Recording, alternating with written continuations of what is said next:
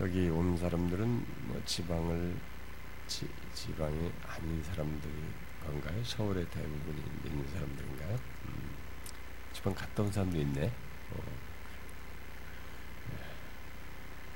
네. 오늘은 이게 어, 제가 아, 이 명절인데 이 사람들 설날이라고 다 떠났을 텐데 그런데 우리가 그 금요일 해야 되냐고 막 질문이 쇄도해가지고 시험에 들었어요 제가. 예, 예, 예. 진짜 그래야 되나 우리가 가족들이 보낼 수 있도록 그렇게 기회를 주는 것도 좋은 것일 수도 있는데 했는데 아, 그래도 또 서울에 남아 있어서 또 원하는 사람도 있고 그래서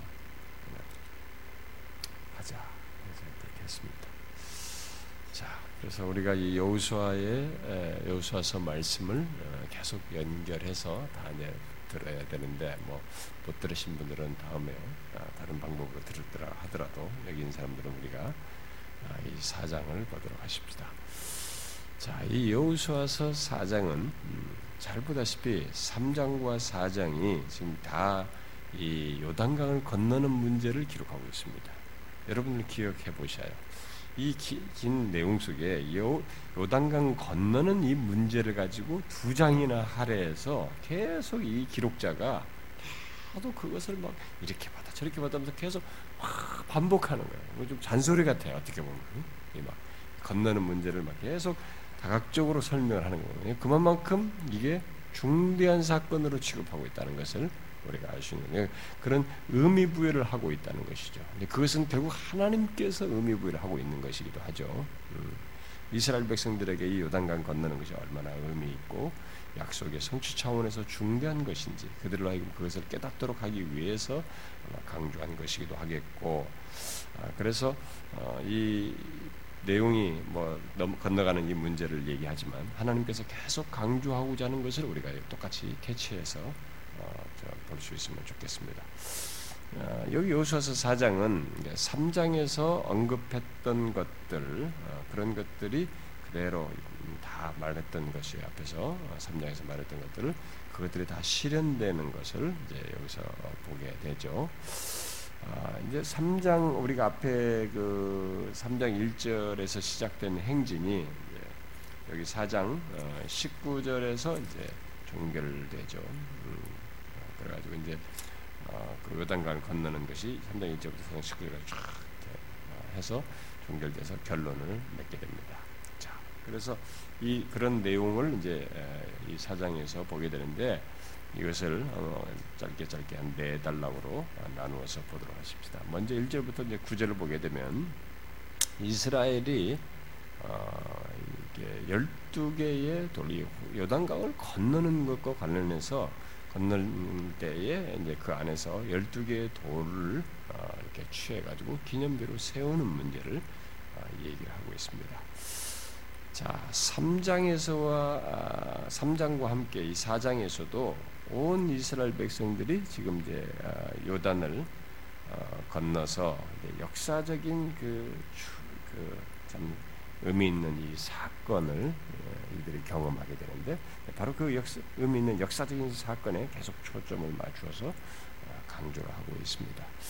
그러니까 요단을 건너는 역사적인 사건은 어, 어, 지금 어, 하나님께서 그 출애굽에서부터 약속하시고 또 사실은 또 더 거슬러 올라가면 아브라함에게 400년 전에 약속하셨던 그런 것들이 이제 막 그 이스라엘이 그 이집트로 갔다가 출애굽하면서 광야 40년 지나서 마침내 들어오는 막 진짜 대역사적인 사건이잖아요. 네, 그래서 그런 역사적인 사건이 성취되는 이 장면을 굉장히 클로즈업 해가지고 아, 강조를 하고 있어요. 자, 그래서 이제 먼저 여기 1절부터 이 9절은 강을 걷는 그 기적을 이, 이 이스라엘 백성들이 그 후손 대대로 기념하도록 하는데 목적을 두고 그 내용을 언급을 하고 있죠. 자, 이스라엘 백성들이 어, 요단강을 건너는 이 일은 이제 당대 이것을 경험하는 이 당시의 경험자들 이들에게도 굉장히 중요하고 의미가 있는 것이기도 하지만 그들만에게만 의미 있는 사건은 아니라 왜냐하면 이 사건으로 인해서 그 건넌 사람들의 후세대들이 이 가나안 땅에 정착하게 되고 거기를 하나님이 주신 그 약속의 땅에서의 삶을 누리기 때문에 그 땅에서 삶을 누리는 사람들에게 있어서도 이 요단강을 건너는 것은 의미 있는 것이 똑같이 중대하게 여기야 할 내용이어서 이 문제를 놓고 지금 후손들에게까지 대대로 기념하도록 하게 하도록 얘기를 하고 있습니다. 그래서 이제 하나님께서 여호수아에게 이제 명령을 그렇게 하도록 어, 돌을 취해서 기념비를 세우도록 하는 이 명령을 따라서 여호수아가 이 각 지파에서 한 사람씩 3장에서 이미 그 뽑으라고 말했던 그 내용을 한 사람씩 각 지파에서 뽑으라고 했는데 그것을 여기서 그대로 실천하는 거죠. 한 사람씩 뽑은 그 어, 사람들에게 이제 어, 이 모든 정황을 얘기하죠. 그래서 그 5절에 보니까 그들에게 불러가 열두 사람을 불러가지고 그들에게 이르죠. 요단 가운데로 들어가 너희 하나님 여호와의 궤 앞으로 가서 이스라엘 자손들의 지파 수대로 각기 돌 한 개씩 가져다가 어깨에 매라. 그러니까 이게 뭐 조그마한 조약돌을 드는 건 아니죠. 어깨에 매니까 일단 큰걸 기념비가 될 큰 돌을 하나씩 이제 맨다고 생각하면 되겠죠. 음. 그래서 어, 그러면서 이제 그 이 이 얘기를 하지 않습니까? 여기 어, 6절에 어, 이것이 너희 중에 어, 표징이 되리라. 후일에 음? 어, 너희의 자손들이 물어가로되 이 돌들은 무슨 뜻이냐 하거든. 음? 어, 그래서 이 돌들을 이제 왜 취하라고 하는지를 여기서 얘기하죠. 그 가지고 기념비를 세우도록 하기 위함인데 대답을 할 것을 얘기해도 먼저 6절과 7절을 보니까 음? 무슨 뜻이냐 하거든 7절에 그들에게 요단물이 여호와의 언약궤 앞에서 끊어졌나니 곧 언약궤가 요단을 건널 때 요단물이 끊어졌으므로 이 돌들이 이스라엘 자손에게 영원한 기념이 되리라 하라 이렇게 얘기합니다. 자 결국 뭐예요? 이것은 이제 후일에 이스라엘 자손들이 이 돌들이 뭐냐라고 물을 것이고 물을 때 그 답을 함으로써 이들에게 이 땅에 거주하는 이 사는 그들의 이 모든 삶이 어떤 것에 의해서 그 근원이 어디로부터인지를 기억하도록 일단은 하게 하고자 하는 것이죠. 그래서 이제 이런 사실은 이 돌을 세우고 기념비로 세우고 이 후세대들이 결국 여기를 방문할 것을 전제하고 있는 것입니다. 어떻게 보면은 뭐 순례를 하는 것이기도 하고 어쨌든 여기에 이들은 후 세대들은 방문하게 될 것이죠. 그런 것이 일단 전제되어 있어요. 자, 그들에게 하나님의 신실하심을 증거하는 증거하도록 그 기념비를 세우라고 얘기합니다. 자, 이런 기념비를 세우라고 하는 것은 우리의 신앙생활에서 결국 뭐예요? 우리의 신앙생활에서 과거의 일에 과거 일에 대한 우리의 기억이 얼마나 중요한가를 상기시켜 주는 것이죠. 우리 신앙생활이 이게 과거 없이 어떤 근거가 없이 출발 없이 하나님께서 행하신 것 없이 이게 탁 떨어져서 있는 게 아니잖아요. 음. 그래서 우리의 이 신앙생활에서 과거 일에 대한 우리의 기억이 얼마나 중요한가를 여기서 지금 말을 해주고 있는 것이죠. 실제로 누구든지 하나님의 은혜를 경험한 자는 그 은혜를 기억하면서 감사하게 되죠. 감사를 드러낼 수밖에 없습니다. 그렇지 않은 신자는 없는 것입니다. 하나님의 은혜를 경험하게 되면 그 은혜를 자기가 기억하게 되고 그것을 생각할 때마다 감사하게 되죠. 음? 여러분들에게도 그런 것이 다 있잖아요. 그게 없는 사람은 신자도 아니죠, 사실. 또 과거에 베푸신 그런 은총을 기억하면서 미래에 대한 불안감도 싣게 되는 거예요. 이것이 이런 왜 과거를 자꾸 이런 것에서 신앙생활에서 하나님께서 어, 행하신 그 과거를 기억할 필요를 자꾸 얘기하면은 그것이 있음으로 인해서 미래에 대한 불안감도 싣게 되는 것입니다. 아 이렇게 하셨잖아 하나님께서 그래서 미래도 동일하게 할 것에 대한 그런 그런 믿음을 갖게 되죠. 그래서 우리가 보통 미래에 대한 불안감을로부터 벗어나게 되는 하나의 중요한 이 자료도 되는 거죠. 음? 따라서 이 같은 기념비는 하나님의 은총에 대한 회상을 넘어서서 현재와 미래에 대한 어떤 확신과 담대함을 갖게 하는 하나의 도구가 되는 거죠. 그래서 이들에게 아, 거기다 하나님께서 직접 하나님을 시키는 거예요. 하도 망각하기도 잘하는 인간들이라 뭐 성경에는 계속 이런 작업을 시키잖아요.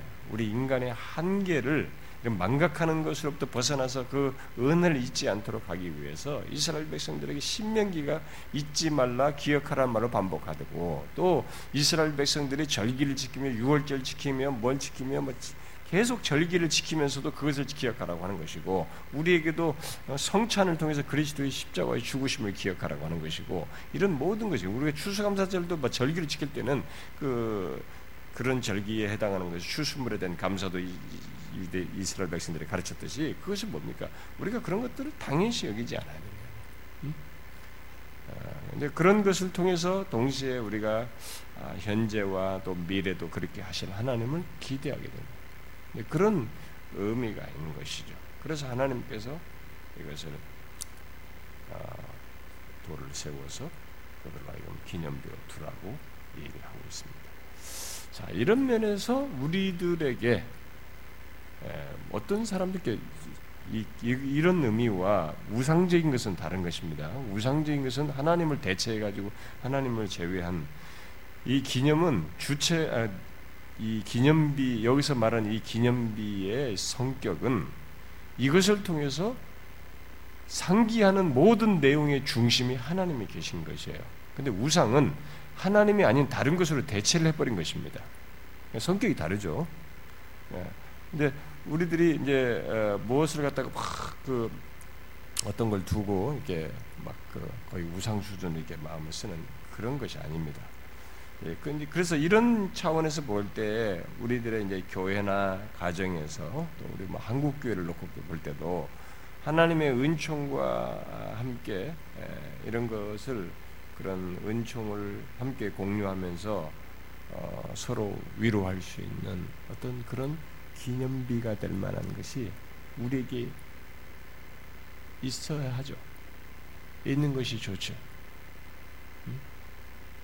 어, 이런 것에 대해서 어, 한번 보세요. 여러분들의 개인의 삶에서도 보면은 여러분들에게 이렇게 어, 인생에 있어서 신앙의 여정에서 이렇게 기념비가 될 만한 그런 것이 여러분들에게 있다면 뭐가 있습니까? 한국교를 놓고 이런 여기 열두 돌에 해당하는 열두 돌을 쌓고 기념비가 될 만한 것으로 우리가 흔히 말하는 게 뭡니까? 한국교를 놓고 때.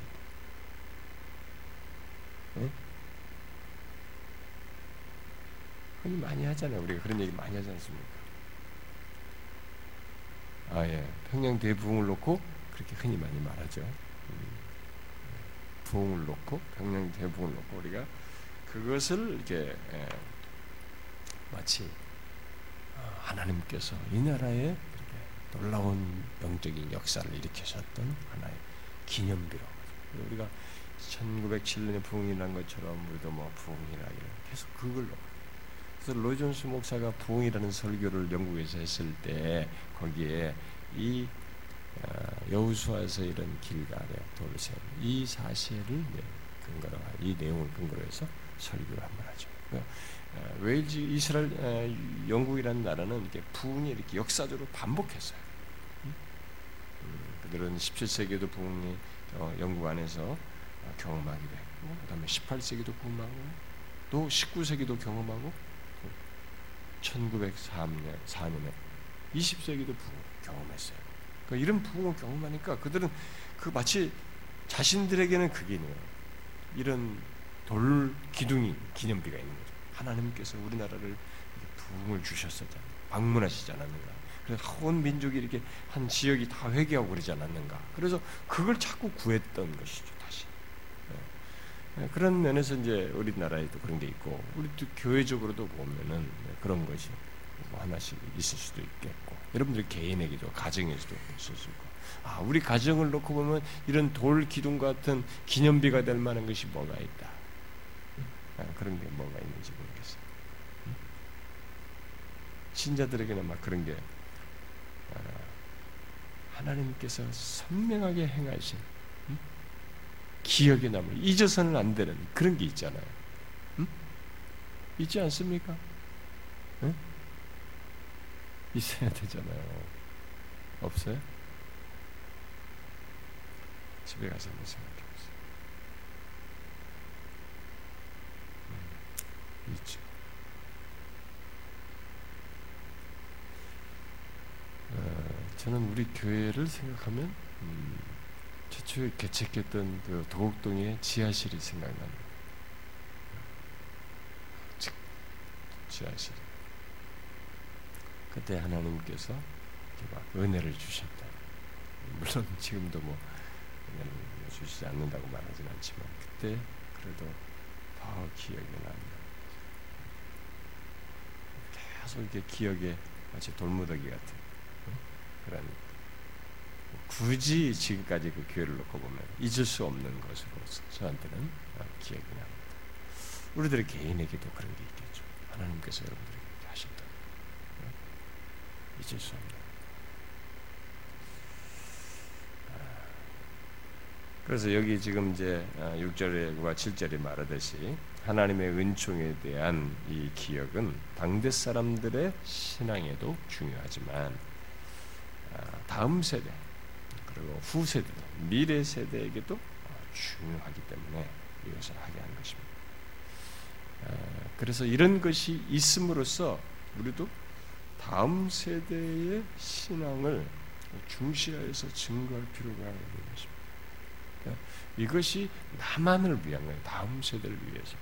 그러니까 그래서 제가 아까 얘기했죠. 한국 교회를 설명하려면 지금 이스라엘 백성들은 이런 것을 참 잘해요. 자신들에게 그 이런 성경의 근거에서 그걸 가지고 계속 그 기억을 하게 한단 말이죠.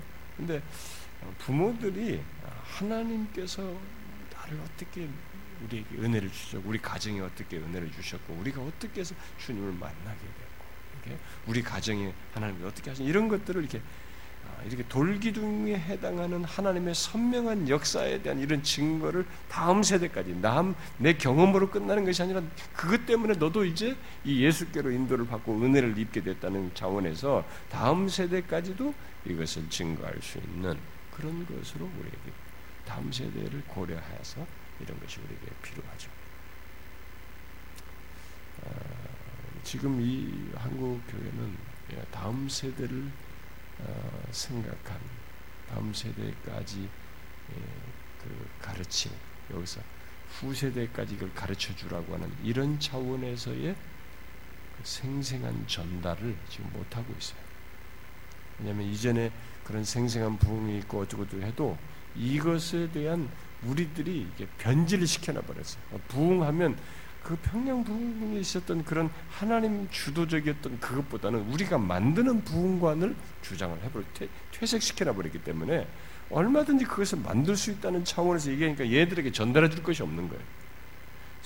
평양의 부흥 같은 이런 이정표 여기도 여기 이정표도 왜 후세대까지 말할 것으로서 돌뛰기를 세우라냐면 인간이 뭘 했다고 하면은 그거 이렇게 이렇게까지 할 필요 없어요. 그리고 오래 가지도 않아요. 왜냐면 그 자기도 그 정도는 할 수 있는 일이 있기 때문에 인간이 이것은 뭐냐면 인간이 할 수 없는 일을 하나님이 하셨기 때문에 하나님이 행하신 것을 드러내기 위한 것이란 말이에요. 근데 우리가 그것을 하나님이 주셨던 부흥을 우리가 만들 수 있는 것으로 둔갑을 딱 시키면 변질을 시켜놔 버렸기 때문에 변질됐어요.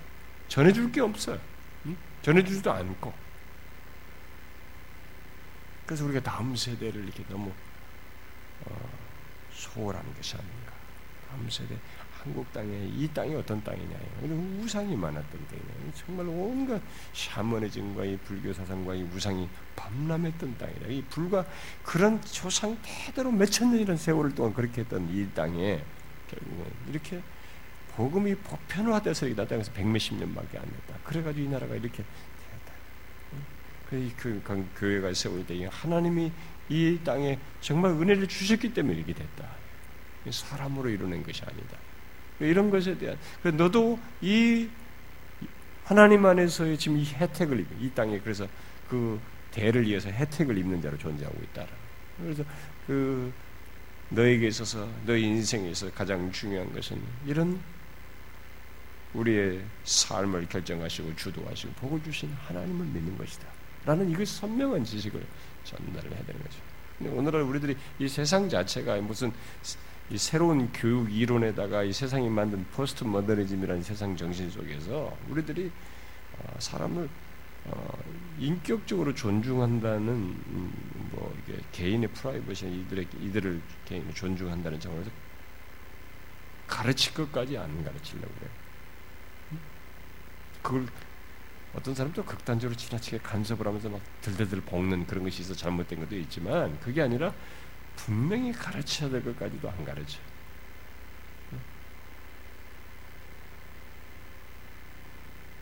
어, 이런 후세들에게 이게 다 뭐예요? 우리 이런 것은 지금 하는 이런 건 다 뭐예요? 하나님이 내 인생에 이렇게 하셨고 너는 그 가운데서 태어났으며 너가 이렇게 믿음의 가정에서 자랍니다. 너 인생에 있어서 하나님 없는 삶이라는 것은 생각할 수 없다. 라는 걸 명확히 가르쳐줘. 지금 우리가 다음 세대를 너무 투자를 안 하고 있기 때문에 한국 교회가 너무 암담해. 그래서 어떤 면에서 우리 교회가 뭐 제가 하도 초기에는 여기 뭐 대부분 20, 30대가 대부분이어서 제가 기도할 때 하나님 40대도 있어야 되고 50대도 있어야 되고 60대도 있어야 되고 이렇게 기도를 했는데 이제 그래서 교회 50대, 60대, 70대도 많이 생기시고 음, 40대는 30대부터 올라오면서 이렇게 또 전체적 균형이 좀 생기게 됐습니다만 이런 균형 속에서 우리가 초점을 어디다 두냐면 다음 세대를. 지금 한국 교회를 향해서 아니 이 한국이란 땅을 생각하고 모든 교회의 사역의 초점을 유아 유치부, 유초등부 여기에 힘을 쏟아 중고등부로 막 두말할 것이 없는데 일찍부터 어린 아이들에게 교회들이 온 힘을 쏟아요.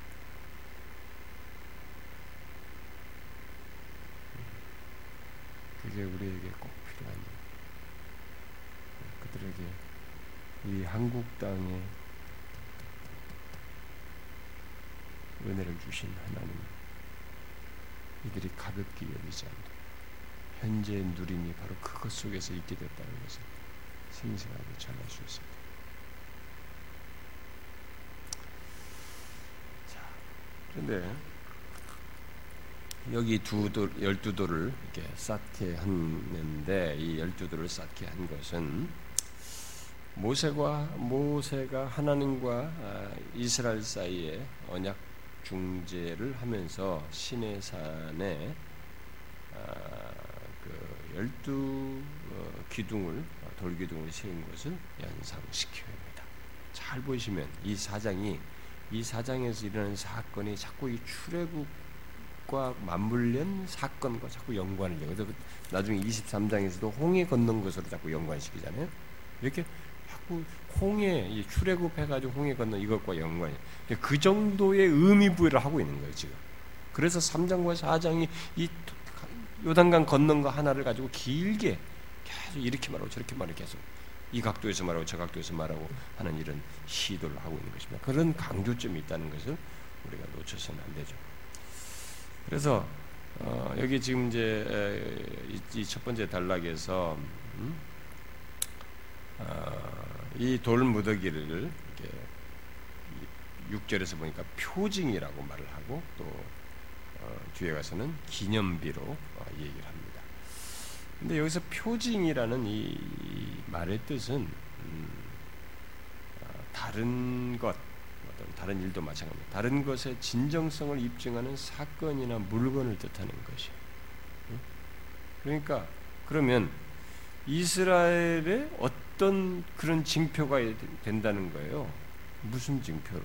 어? 떤 진정성을 입증하는 사건이나 물건으로서의 그런 의미를 갖는다는 것입니까? 어, 무엇에 대해서? 바로 이스라엘이 지금 이날 범람하는 요단강 물이 확 넘쳐나는 이 요단강을 마른 땅을 밟듯이 밟아서 물이 갈라져서 끊어져서 마른 땅을 밟아 건너듯이 건넜음을 이렇게 자손 대대로 확인해주는 징표. 예, 진정성을 입증하기 위한 그런 징표로서 얘기를 하는 거죠. 그런데 여기서 왜 열두 돌이에요? 음, 왜 열두 명을 열두 명에게 통해서 열두 돌을 얘기했겠어요? 그것은 우리가 여러분들 쉽게 알다시피 이스라엘의 열두 지파를 상징하는 것이죠. 그런데 이 상황에서 열두 지파를 굳이 이렇게 상징하면서 이렇게 한 것은 지금 이스라엘의 아, 가나안 땅에 분배받기 전에 세 지파 반이 요단 동편에서 분배를 받았어요. 그렇죠? 어, 세 지파 반이 여기서 받았습니다. 그러면 이쪽에 이제 서편에 강, 강 건너서 가서는 아홉 개 반 지파가 이제 땅을 분할받아서 갖게 됩니다. 그런데 여기서 이런 건너면서 여기 있던 여기 있던 이두 전체가 열두 지파가 다 이스라엘의 하나 하나 한 지파라 한 이스라엘이라고 하는 것을 여기서 상징적으로 드러낸 것이죠. 그래서 이 돌 기념비는 어, 이제 자 질문으로 바꿔야 돼. 이돌 기념비를 어디에 세워요? 길가에. 음. 제가 그 하나만 있으면 질문 안 하겠죠. 여기 좀 명확하게 보면.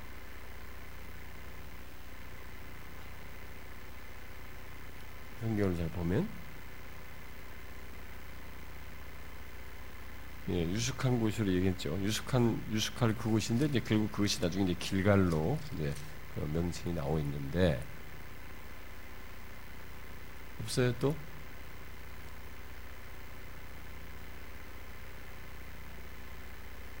응? 응? 제사장들이 뭐 곧. 그래 그러면 강 중앙이네. 요단강 안에. 음.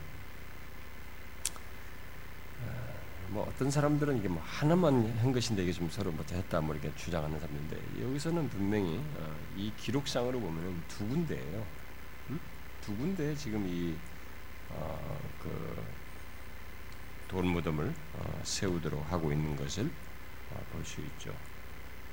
어, 그 그들이 이제 머문 곳으로 얘기한 곳, 3절 유숙할 그곳으로 나온 것, 3절에도 나오고 5절에도 어, 나오고 8절에도 나오고 유숙할 곳으로 가져다가 거기 두었다. 그것을 뒤에 가서는 길갈이라고 묘사를 하고 있는데 자, 그것으로 하나 얘기를 하고 또 9절에 보니까 뭐예요? 제사장이 발이 선 곳에 또 열, 돌 열두를 세웠다라고 했어요. 그러니까 결국 두 군데다 이 세운 것입니다. 자, 그러면 하나는 이스라엘 백성들을 자손 대대로 어?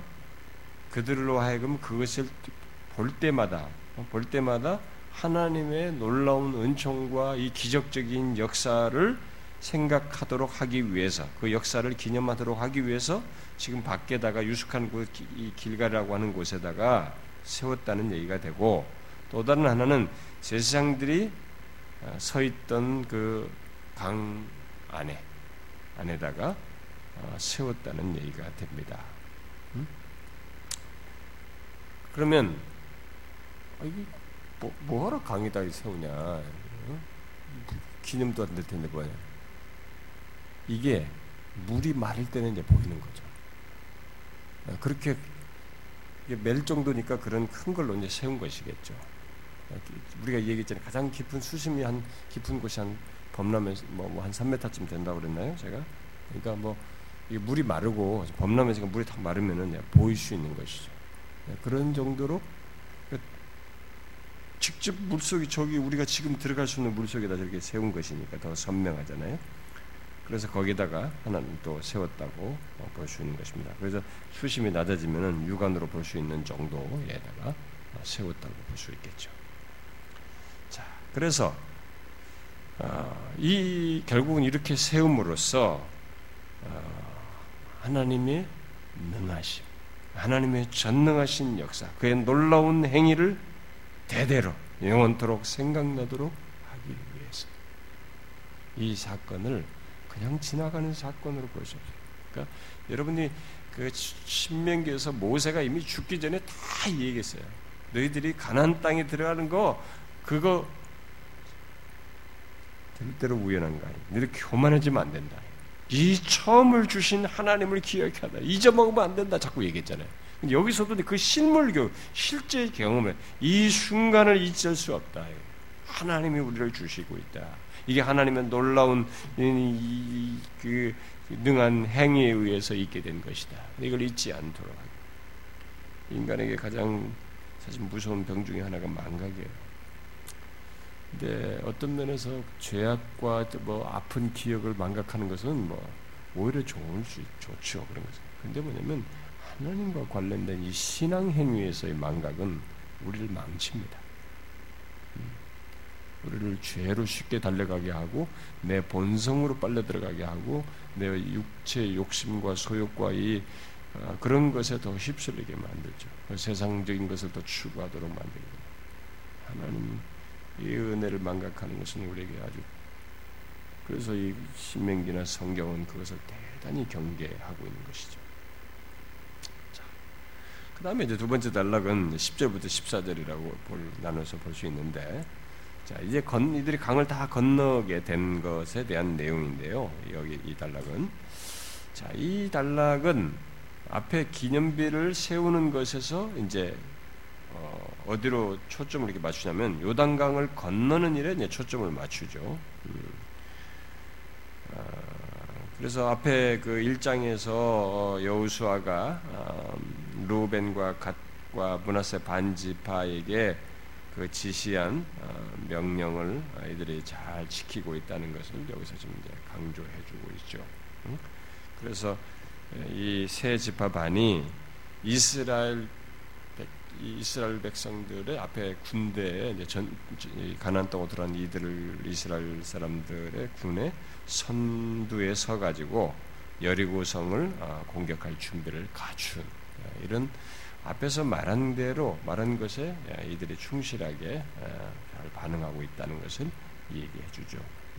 그래서 12절, 13절에 그러면서 앞에서는 1장에서는 말하지 않은 정보가 하나 제공되는데 어, 이 군대가 이 세 집합 안에서 나온 군사의 수가 4만 명이나 된다. 상당한 숫자죠. 4만 어, 명이라고 말을 하고 있습니다.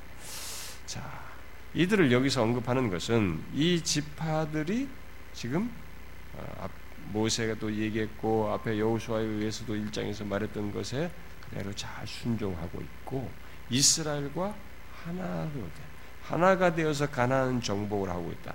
이스라엘 열두 지파로 묶인 한 민족, 한 이스라엘로 이들이 여기서 정복을 향해 나아가고 있다라고 하는 것을 말해주고 있습니다. 만약 그것이 아니라면 이 세 지파만이 자기 가족들을 놔두고 처자를 놓고 강을 건너서 이 공쪽에 와서 이렇게 올 이유가 없는 것이죠. 그런 이 행동 자체가 지금 이스라엘에 속한 지파라고 하는 것을 드러내고 있는 것이죠. 이미 열두 돌이 시사하듯이 열두 지파는 하나로 연합되어 있다는 것을 계속 여기서 시사하고 강조해주고 있는 것입니다. 자, 이런 사실을 아, 말을 하면서 여리고의 아니, 아니 여리고가 아니라 이 여우수아가 아, 여유수와의 어떤 리더십에 대한 내용을 마지막에 14절에서 어, 덧붙이죠. 그날에 여호와께서 모든 이스라엘 목전에서 여호수아를 크게 하시며 그가 생존한 날 동안에 백성이 그를 두려워하기를 모세를 두려웠던 것 같이 하였더라 이렇게 얘기하고 있습니다. 그러니까 하나님께서 앞에 3장에서 내가 너를 모세에게 한 같이 그렇게 높일 것이다. 3장 7절에서 약속했는데 그것을 그대로 이루실 거죠. 이 사람의 리더십 아래서 강을 만나는 이 어마어마한 놀라운 역사를 그러니까 이 리더십의 문제제기를 보더라. 그러니까 사람이 이전에 그 모세의 강력한 리더십에 40년 동안에 그것에 모든 걸 보았던 근데 이 신출내기 리더가 어떻게 자기들을 할 것인가라고 하는데 하나님이 함께 하심으로써 이 리더십을 드러냈단 말이에요. 리더십의 이 교회 리더십의 가치는 그 사람이 가진 사회적 역량이 아니에요. 하나님이 함께 하심을 보는 것입니다. 그게 가장 중요한 리더십의 예, 근거 내용이에요. 그런데 그것을 하나님께서 드러내신 것이죠. 아, 저 사람이 하나님과 함께 하십니다. 그래서 모세에게 어? 했던 것처럼 두려웠던 것 같이 이들이 두려워. 그의 리더십을 따른 것입니다. 그래서 이제는 더 이상 모세 시종이 아니라 New Moses가 된 거죠. 새 모세가 자, 그 다음에 이제 어, 이제 15절부터 18절에 보면은 어, 제사장들이 어, 이제 마침내 예, 이제 언약궤를 메고 어, 강에서 나오는 장면인데요. 자, 여기 25절부터 18절은 이스라엘 백성이 어, 요단강을 이렇게 건너는 일을 다른 각도에서 얘기합니다. 그러니까 제가 앞에서 말했잖아요. 이게 건너는 게 뭐가 이렇게 중대하다고 또 얘기하나 할 정도로 이 얘기를 하는데 이제는 다른 각도에서 이 건넌 얘기를 하고 있어요. 어떻게 얘기하면 자 이번에는 제사장들에게 초점을 맞추어 가지고 어, 이 얘기를 하고 있는데 특별히 여기서 주목할 동사가 변화가 오고 있어요. 뭐냐면은 하나님께서 어, 여우수아에게 어, 그, 그 제사장들에게 명령을 했는데 뭐라고 그래요? 요단에서 올라오게 하라 이렇게 말을 하고 있습니다. 15절과 16절에 그러면 17절에도 안에서 올라오라 하매 그죠? 자, 그러면 어떤 변화가 생겼어요?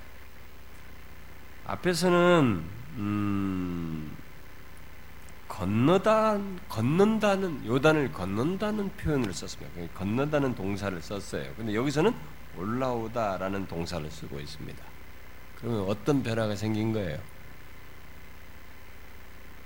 어?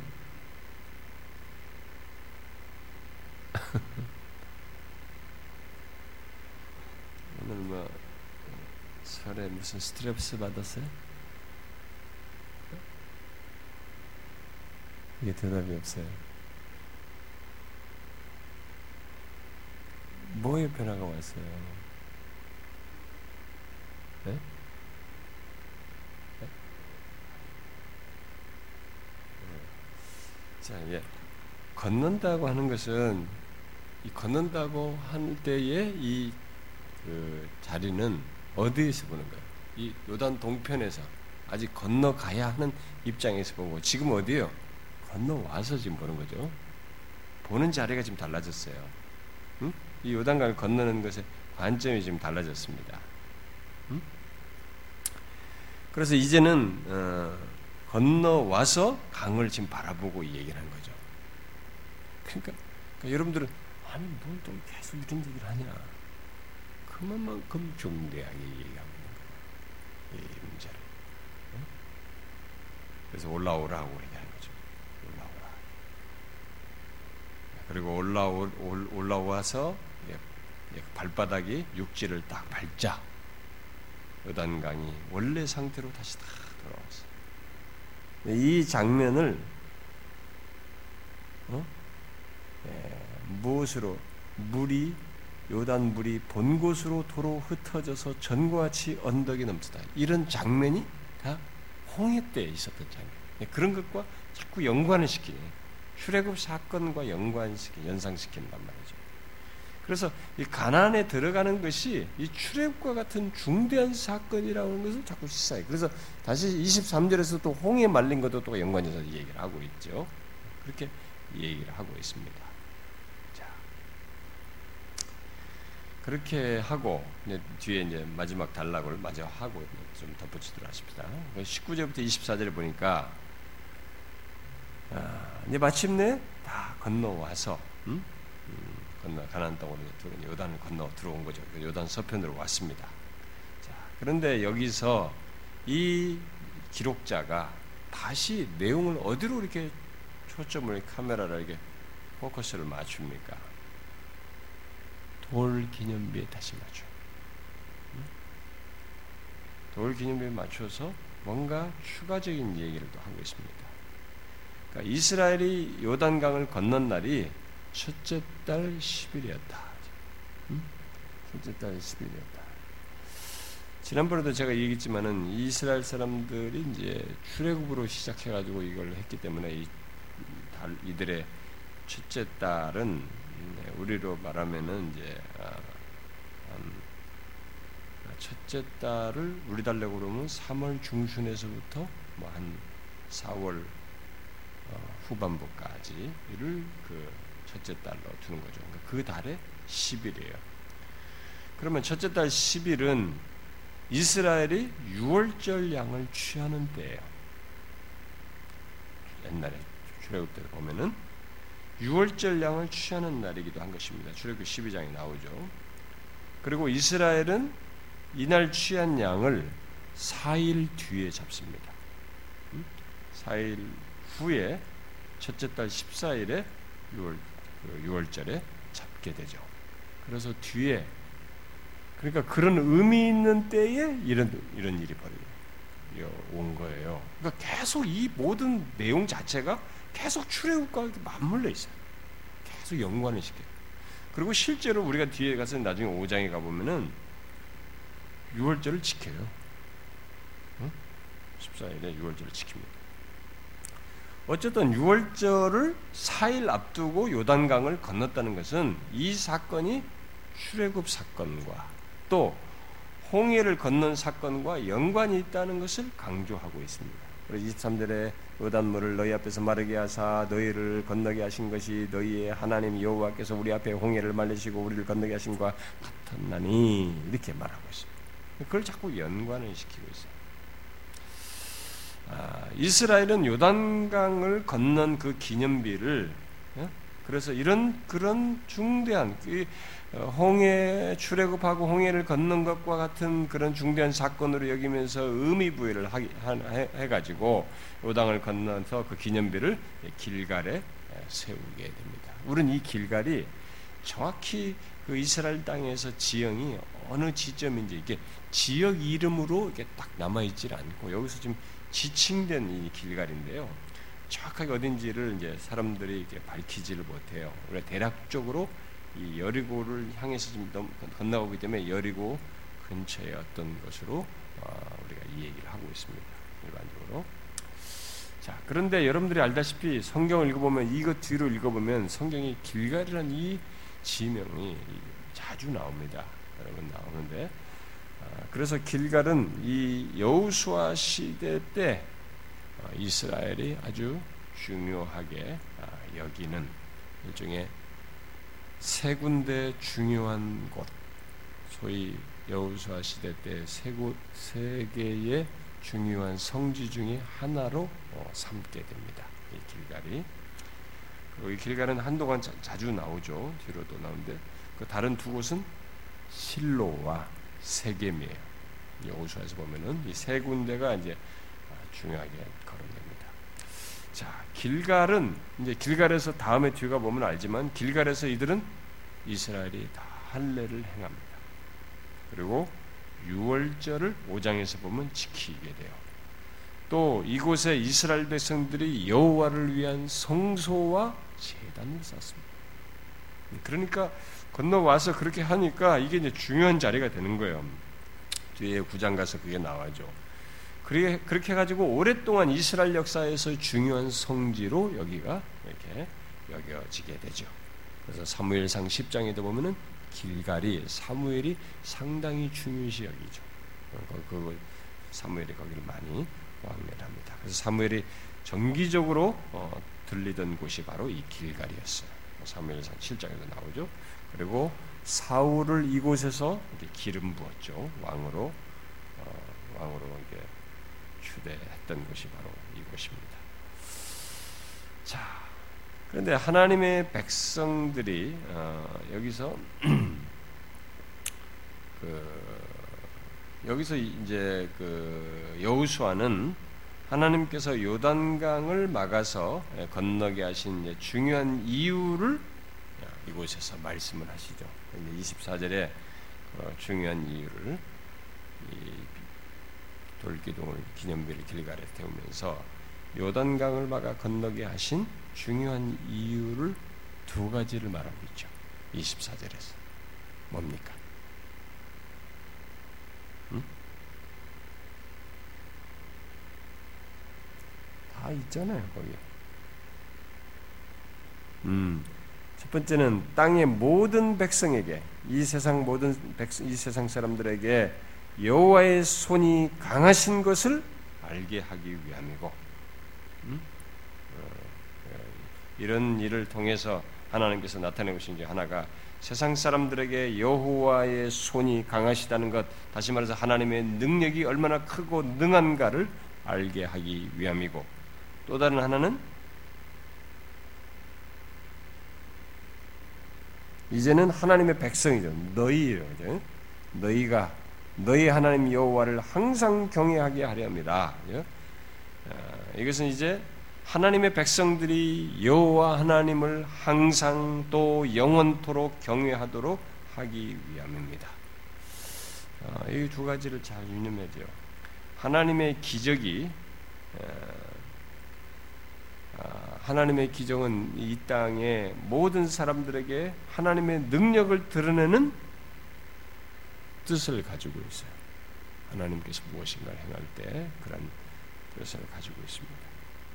아, 실제로 그렇다고 하는 것을 여러분 열 가지 재앙을 내릴 때도 하나님께서 그렇게 말씀하셨죠. 주로께서 음, 이것을 통해서 하나님이 온 땅에서 자신이 능함을 나타내고자 한다. 그리고 라합도 우리가 이미 2장에서 봤습니다. 기생 라합도 그걸 고백을 했죠. 하나님이 자기들까지 그게 벌써 하나님이 그렇게 능하신 분이라는 걸 이방 사람들 자기들까지 다 알게 됐습니다. 아직 이스라엘에 들어가지도 않았는데 벌써 다 알고 있었다. 하나님께서 그렇게 하기 위함입니다. 이것은요, 어, 이때 행하신 이런 큰 기적뿐만 아니라 오늘날은 오늘날의 기적은 구원의 기적이에요. 이렇게 물리적인 기적으로만 자꾸 생각하면 안 됩니다. 하나님은 지금도 물리적인 기적을 행하시죠. 병자를 고친다든가 무슨 어떤 일을 하실 수 있어요. 그런데 이 세상에 하나님이 능하시다는 것을 알게 하는 오늘날 현대의 복음의 성취 속에서 주된 내용은 구원의 역사예요. 구원의 기적입니다. 이 기적이 크고 생생하고 능하게 일어날 때 하나님이 어떠신 분이신지 얼마나 능하신 분이신지 이 세상에 드러나는 건데 이것이 우리가 지금 상실한 거죠. 그러니까 사람들이 교회만 데려오지 회심을 안 합니다. 진정으로 예수를 만나서 하나님을 만남으로 인해서 있는 그 놀라운 기적을 자신들이 경험하고 그 기적이라고 할 만한 것을 자신도 알고 증거하는 생기를 우리가 상실해 버렸기 때문에 세상 사람들이 이걸 보고 너희 하나님이 능하다, 놀랍다 이렇게 생각하죠. 여러분 우리가 뭐 여기 좀 연세가 드신 분들은 아시지만 60년대, 70년대 다 핍박받으면서 말이죠. 예수 믿고 교회당 가고 그러지 않습니까? 어? 그때 대다수가 예수, 예수를 안 믿는 사람들이었고 예수 믿는 사람들을 계속 핍박하고 우리가 분위기 자체가 아직도 그 일제 잔재가 있어가지고 두들겨 패는 분위기잖아요. 어? 학교도 가도 두들겨 맞고 어딜 가도 막 우리는 잘못하면 무조건 엎드려 퍼져 맞고 말 집에서도 막 두들겨 맞고 어? 부모들이 막 회초리 수도 없이 때리고 말이에요. 머리 잘라버리고 그렇게 핍박에 하던 그런 시대잖아요. 그런데도 예수를 믿으니까 이게 세상으로 하여금 계속 놀라게 하는 거죠. 세상을 자꾸 거스르는 거예요. 세상을 뒤엎는다고.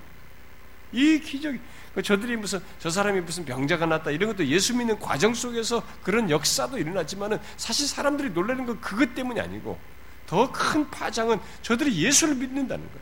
이 분명히 이 정말 우상을 섬겨도 예수를 믿을 수 없었던 사람들까지 예수를 믿게 된다는 이 기적이 사람들로 하여금 하나님에 대해서 능하신 하나님을 관심을 불러일으켰다. 세상에 그것을 알리는. 하나님께서 능하심을 드러내실 때는 바로 일차적으로 세상을 향해서 그것이 있는 거예요. 또 동시에 뭐가 있냐면 우리들에게 그런 것을 행하신 우리에게 그의 백성들에게 그것을 통해서 뭐예요? 하나님을 영원토록 여기서 말한 것처럼 항상 경외하도록 하기 위해 항상 경외하도록 하기 위함입니다. 지금도 하나님께서는 그의 백성들에게 이 똑같은 일을 하십니다. 똑같은 것을 목적하시고 기대하시죠. 나에게 어떤 체험이 나서 내가 무슨 일이 나서 내가 이 생겨난 이 체험을 자랑하도록 하기 위함이 아닌 것입니다. 우리는 이 간증이라고 하는 것이 이게 간증이라는 것을 공론화하는 세대 속에 살다 보니까 이 PR 시대와 맞물려 가지고 은근히 그것을 통해서 교회를 자랑하고 뭘 자랑한다고 하는데 심지어 교회 자랑한다고 하고 심지어 목사 자랑한다까지도 그 위험성이 있는 거예요. 원래 간증이라고 하는 것은 하나님의 어떠하심 그 핵심 자체가 하나님이 드러내는 것이죠. 진짜 제대로 된 간증은 복음을 드러내는 것이죠. 복음을 밝히는 것이고 이렇게 하게 한 그 중심의 주체자이고 모든 핵심이신 예수 그리스도를 전하는 것이어야 하는 거죠. 근데 이, 이 간증이 이제는 부차적인 것이 주류를 이루게 됐단 말이에요. 근데 그게 아니란 말입니다. 그러니까 오늘날 우리들 자꾸 우리들의 체험이나 뭐 이런 것들을 자꾸 자랑하게 되는데 하나님께서 우리에게 어떤 능하신 것을 행하셨을 때 일차적인 것은 자신의 영광을 온 세상에 드러내시는 거예요. 하나님이 어떤 분이신지를 드러내는 것이며 그의 영광을 세상을 향해서 내 주변, 내 삶의 영역에 드러내기 위함인 것입니다. 그리고 그와 함께 그런 것을 경험하게 한 우리로 하여금 그 하나님을 오직 그 하나님을 더욱 경외하도록 하기 위함인 것이죠. 그게 돼요. 그래서 제가 항상 질문을 문제 제기하는 것이에요. 신앙이 바르면 이 사람이 예수를 제대로 믿는 사람이면 이런 현상이 벌어져요. 최소 이 두 가지가 있는 것입니다. 자기를 통해서 하나님을 전파되고 하나님의 어떤 분이 드러나는 것이 그리고 동시에 당사자는 하나님을 대단히 경외하신 경외한다. 경솔하지 않습니다. 이렇게 무슨 자기가 신앙생활의 주도자처럼 행세를 하지 않아요. 내가 주도자인 것처럼 내 임의적으로 이렇게 하질 않는 거예요. 그가 주대심이에요. 그가 주권자입니다. 그가 구원자입니다. 그 때문에 건너왔어요. 그 때문에 살게 됐습니다. 그 때문에 구원을 받았어요. 그래서 그를 경외하는 것입니다. 항상. 예수를 제대로 믿는 사람은 그게 있는 거죠. 그래서 교회 다니면서 이게 막 자기 주도적이고 이런 사람들은요 아직 멀었어요. 피어나지. 기본적으로 하나님을 만났나 하는 퀘션이 되는 겁니다. 은혜를 아는가라는 질문을 야기시키는 것입니다. 그렇지 않아요.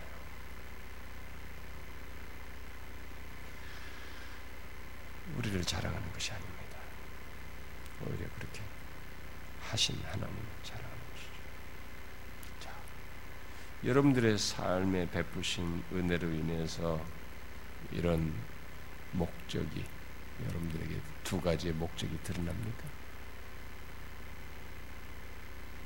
우리는 계속 질문을 해야 됩니다. 오늘 한국 교회가 우리가 나도 모르게 분위기 속에 세월이 지나면서 이런 분위기를 숙명적으로 받아들이면서 원래 기독교가 이런 분위기인가 보다 이런 분위기 이렇게 숙명적으로 받아들이면서 내가 스스로 적응을 하면서 내 인식 세계와 신앙의 태도와 중심과 마음이 그냥 이것에 적응하면서 반응하고 있기 때문에 이게 문제가 될 것이라는 생각을 안 하고 지나가는데 사실은 우리가 질문을 계속 해봐야 돼. 우리가 지금 하는 모습이 이게 과연 성경이 말하는 정상적인 신앙이냐, 하나님을 믿는 것이냐, 이걸 질문해 봐야 됩니다.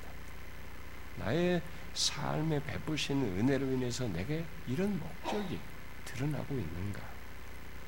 과연 우리들이 그런가? 그 오늘 한국 교회가 그럴까?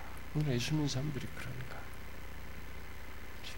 우리가 많이 본질에서 이탈해 있지 않는가? 이미 우리가 어떤지도 모르고 그냥 막 가고 있진 않는지.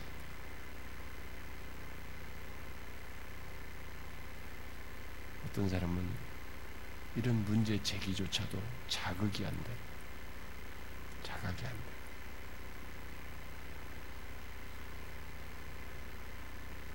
그래서 우리가 어려운 시대에 살고 있습니다. 하나님의 말씀이 그 말씀 그대로의 효력과 능력이 우리한테 드러나서 그 말씀에 상응하는 반화와 반응이 있어야 되는데 그것조차도 잘 안 먹히는 시대에 살고 있어요. 너무 안타깝습니다.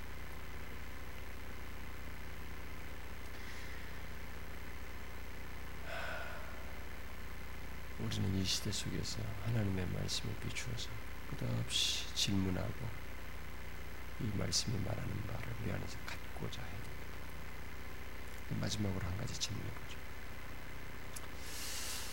우리는 우리 자신에게 베푸신 하나님의 은혜, 은총, 음?